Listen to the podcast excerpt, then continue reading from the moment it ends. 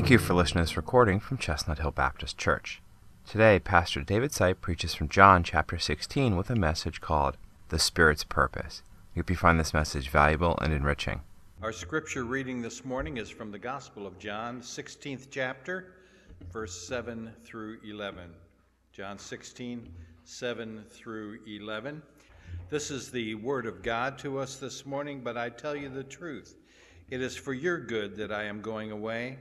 Unless I go away, the counselor will not come to you, but if I go, I will send him to you. And when he comes, he will convict the world of guilt in regard to sin and righteousness and judgment. In regard to sin, because men do not believe in me. In regard to righteousness, because I am going to the Father where you cannot see me uh, no longer. And in regard to judgment, because the prince of this world now stands condemned. And may God illuminate our hearts with this truth from his word this morning. Thank you. In the beginning of time, in the, the days that are marked by man's innocency in the, in the garden, the days before man fell to sin, he held a special place with God, a communion with God as one friend to another. And Adam and Eve walked together with God in the Garden of Eden. And as the Bible says, in the cool of the day, and there was a oneness in those days which we simply cannot understand today because of our fallen nature. And then came the fall of man to sin. The oneness became an alienation. The two friends parted as Adam and Eve were banned from the garden. Sightings of God thereafter were mere glimpses, an occasional theophany or an angel or a shadowy presence of, uh, of God.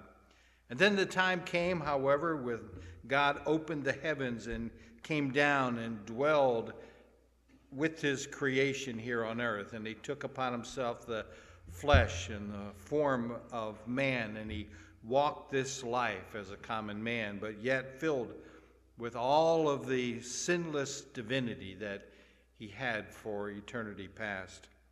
People saw him they touched him. They ate with him. He was their friend. And what a glorious privilege to look upon this incarnate God and to talk with him day by day. Now, I'm not sure, however, that ours is not a far more blessed privilege in this day. To be sure, he's indeed vanished out of our, our sight.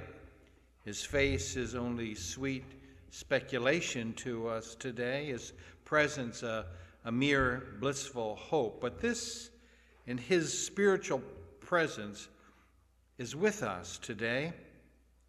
His presence, this mere blissful hope, a spiritual presence with us. And the Bible reminds us of Jesus' words when he said, It is for your good that I am going away.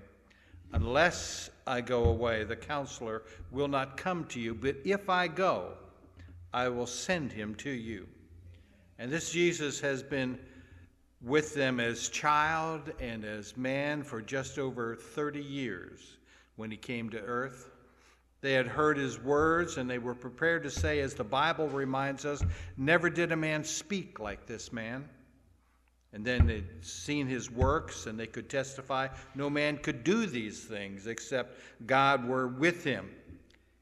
And what was the result of, of all of that? Well, a little group of fishermen and other humble people had gathered around him, and that was all, at least it, it appeared. Outward appearances gave this impression that his, his work was ineffective his anointed purpose was to revolutionize the spiritual structure of the world, but what an apparently insignificant outcome. How few people it seemed that he had reached. So, where was the problem in all of this? Well, it lay in the limitations, I think, of the flesh.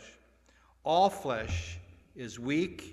No man in the flesh has ever attained to total conquest or he ever will with regard to his sin nature. The imperial Caesar in his day, he died and turned to dust.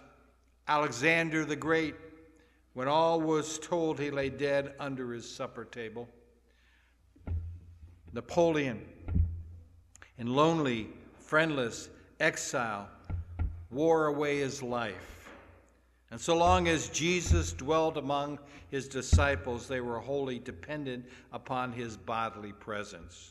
You know, one night we recall in Scripture, while rowing across the Sea of Galilee, a storm fell upon them and they were overwhelmed with fear, you recall. And what a, at that moment was their master's power to them. He was not present with them and they didn't feel or sense his presence, yet he was only three miles away on a hill praying and watching them through the night.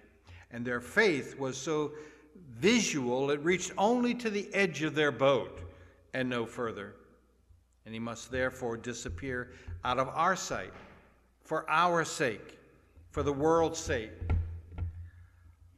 Lycurgus, who lived 900 BC, he prepared a, a code of laws for Sparta, and he believed that his personal presence was a hindrance to the just observation of that code that he had created. And so mysteriously he disappeared and was never seen or heard of again. You see, in the same way, to secure the legitimate fruits of the ministry, Christ must go away also, depart from us. But when Christ vanished, he left behind him what the Bible refers to as a counselor.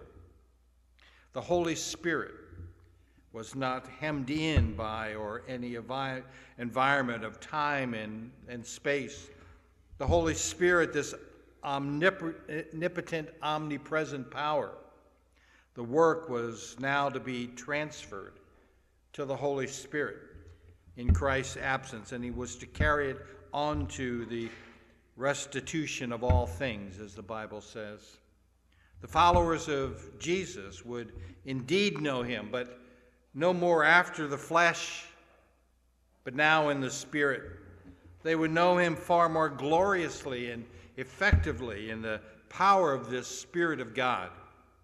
So he went his way, and he bowed his weary shoulders and burdened with the world's sorrows, and he passed through to eternal life. And what then? What is the result of that? And for the season, his followers felt that it was all over. You recall that Peter was so distraught that he said, I go a fishing, meaning in the Greek that I'm permanently going back to what I knew. And the other said, We're going with you also, permanently, distraught, discouraged. And then after his resurrection, Christ reappeared and remained among his disciples for 40 days. And it was long enough to convince them that whereas he had died, he was now alive for evermore. Long enough to mark out for them the plan of their involvement. And then, having emphasized their great commission go you into all the world and preach the gospel, he breathed on them, saying, Receive the Holy Spirit. And he passed from their presence into the clouds. The gift of the Holy Spirit thus conferred was only a deposit, just a deposit of what was to come. Ten days passed by. And then, while they were praying in an open court, suddenly the sound of a rushing mighty wind was heard, as the Bible describes it, the flames parting into tongues of fire that sat upon each of them and they began to speak in these foreign languages or in tongues, as it's referred to. This advent of the Holy Spirit was made evident by the conversion of 3,000 in a single day. Through the Spirit, the Father and the Son are working for the regeneration of the world. You see, Christ promised after he had gone to the Father that his disciples, being energized with the Spirit, would perform greater works than his own. The twelve who had been unable to cast out an unclean spirit unless the Lord stood by them, and who, struck with fear, had forsaken him in the moments of his agony on the cross. now went everywhere with holy zeal and courage, proclaiming the gospel. Souls were converted by tens of thousands. And we're living in this dispensation of the Spirit, the dispensation that we call the church age. It's the golden age to us of privilege and, and opportunity. Anyone who desires may have a part in it. And the measure of power is by means of, of willingness. And the harvest is plentiful, as we're reminded in Scripture. The fields are ripe unto harvest. But the vast multitudes care nothing for this power, the power that we have in the Holy Spirit. And they're bridled to the earth. They have low conceptions of spiritual truth. The worldly can see money, they can see mansions and fame, but they're blind to the welfare of the world, to eternity, and to God. Spiritual things are spiritually discerned, we know, until our misapprehensions of great truths are corrected, we shall always prefer this transient and material success to those eternal achievements of men baptized from on high and made partners in this transcendent work of the Spirit of God. So, what are the functions of the Holy Spirit? Why does the Holy Spirit reside within us who claim Christ as our Savior? Well, there are three, and our scripture this morning mentions it to us, but I'm going to repeat them and look into them in a little more detail. When the Holy Spirit came, he came to convict the world in respect to sin and righteousness and the judgment to come. Sin and righteousness and the judgment to come. And first of all, we'll take them one at a time. First of all, sin. The Bible says, because they believe not on me. And why? because of sin. How little we know about the, the true character of sin. We see its outward existence in, in wars and in hatred and in greed and cruelty to each other. The news is full of this outworkings of sin. But these are only the symptoms of sin. These are not sin, but they are the eruptions of sin. And when we try to cure them with prisons and laws and human rights policies, we're merely doctoring the symptoms. The illness itself lies deeper down within our spirits. So, what is sin? It is enmity against God. Sin is enmity against God. Its greatest manifestation is not theft or adultery or murder, but the rejection of God's Son. The Bible says this is the condemnation that men love darkness better than what? Light. You see, the bottom line is that they will not have Christ to rule over them. That's the unpardonable sin that the, the Bible speaks about. The work of the Holy Spirit is to convict the world of sin by showing Christ rejected.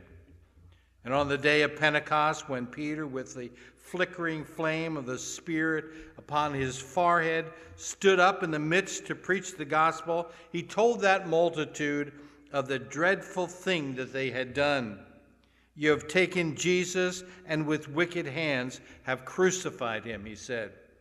And they were made to see their hands red with the Messiah's blood. And then, stricken with this sudden anguish, the Bible tells us that they cried out, What shall we do? And no one knows the character of sin until he has felt himself guilty of the greatest tragedy of all time. It was I that shed that sacred blood. I nailed him to the tree my sin. To reject Christ in the clear light of this gospel age is to crucify him anew. It's the work of the Holy Spirit to lay his hand on our blind eyes that this awful truth may flash upon our eyes and our spirit. But the second that our scripture this morning reminds us of, he convicts the world of righteousness. He convicts the world of righteousness. And what is righteousness? And here again, our apprehension is kind of perverted. The nearest approach to righteousness with which the natural heart is familiar is morality. Morality. And this is what Isaiah was speaking about when he said, All our righteousness is as filthy rags. You take the best man you ever knew and uncover his deepest heart, and there you'll find it as a nest of unsuspecting things. Our personal merit is as rags, tattered, torn, mildewed, moth eaten, defiled, a falling away in rotted shreds. Another form of righteousness with which we are acquainted is this outward compliance with ceremonial law. The thing the Bible speaks about when it says there is a form of godliness, but we deny its power. The poet Shelley says that his father used to say, At church on Sunday to attend will serve to keep the world your friend. Now, that may be true in this, but it surely cannot commend us to a, a holy God. He tells us that many will knock at his gate, crying, Lord, Lord, but shall not be able to enter in. And the Spirit corrects these false and superficial views of righteousness by pointing to the glorified Christ. He has ascended up on high to give gifts to mankind. And his best gift to us is righteousness. He administers justification in the pardon of sin from his exalted throne on high. And he imputes his own merit also to, to that we might receive it. Imputed to us, meaning we don't naturally have it. He gives us to it, imputed, so that we are willing to receive it. That's the real righteousness, which is the righteousness of the saints. But there's a third thing that our scripture this morning reminds us of, and that is he repro- reproves the world of judgment. Judgment. The Bible says, because the prince of this world is judged. The prince of this world, he says, is judged. Not will be judged, but is judged. The judgment is going on now. And we are in the midst of that great controversy. Light and darkness will meet at Armageddon. It's a mistake to suppose that all judgment is waiting for the blast of the trumpet in that day referred to in Scripture. The trumpet blast will mark the close of earthly judgment and the consummation of all things. And at that time, when the 70 disciples returned to Jesus, you recall in Scripture, reporting that they had been able to heal diseases and to, to do all manner of wonderful works in his name, he said to his disciples, as if this working of wonders were but a mere episode in the great struggle of life. As if all along he had known the end from the beginning, he said, I saw Satan fall from heaven. It set out upon a work of universal conquest, and all the gates of hell could not prevail against him. The victory was sure. He already heard the rattling of the chains of the dragon as he was hurled into that great abyss. And the history of these 21 centuries is a continuous story of the overthrow of evil. The world was never advanced in truth and righteousness as far as it is today. It may not seem that way, but God is still in control and advancing his righteousness even to this day. And if we would only direct our eyes like those of Christ, that we might see how truth ever has the upper hand, how Satan falls from heaven. The work of the Holy Spirit makes us optimists. It opens our eyes of the believers to see the mountains full of horses and, and chariots like Elijah's servant, you remember. It dispels doubt. It attunes our hearts to God. And so the three great truths in the providence of spiritual truth sin, righteousness, and judgment are opened up to us by the work of the Comforter, the Holy Spirit. Without his aid, we cannot understand them. And so we say, Come, Holy Spirit, come. Come as light to illuminate our dull understanding. Come as the morning dew to refresh our wearied energies and to give us hopeful and joyous views of spiritual truth. Come as the fire and rekindle within us a new zeal for holiness and new devotion to the kingdom of God. And may God bless His own word to us this morning. Let's pray. Heavenly Father, as we come this morning as a community of believers, saved by grace, the finished work of your Son on the cross to redeem us to you, his work sufficient in your eyes. We come realizing that we are sinners, saved only by that grace. And we are sinners that are empowered by your Holy Spirit that we might receive the righteousness of your Son, Jesus Christ, who came to dwell on high and to sit at your right hand. And we come to you this morning knowing that there is a judgment to come and that this world that is still fallen will be judged.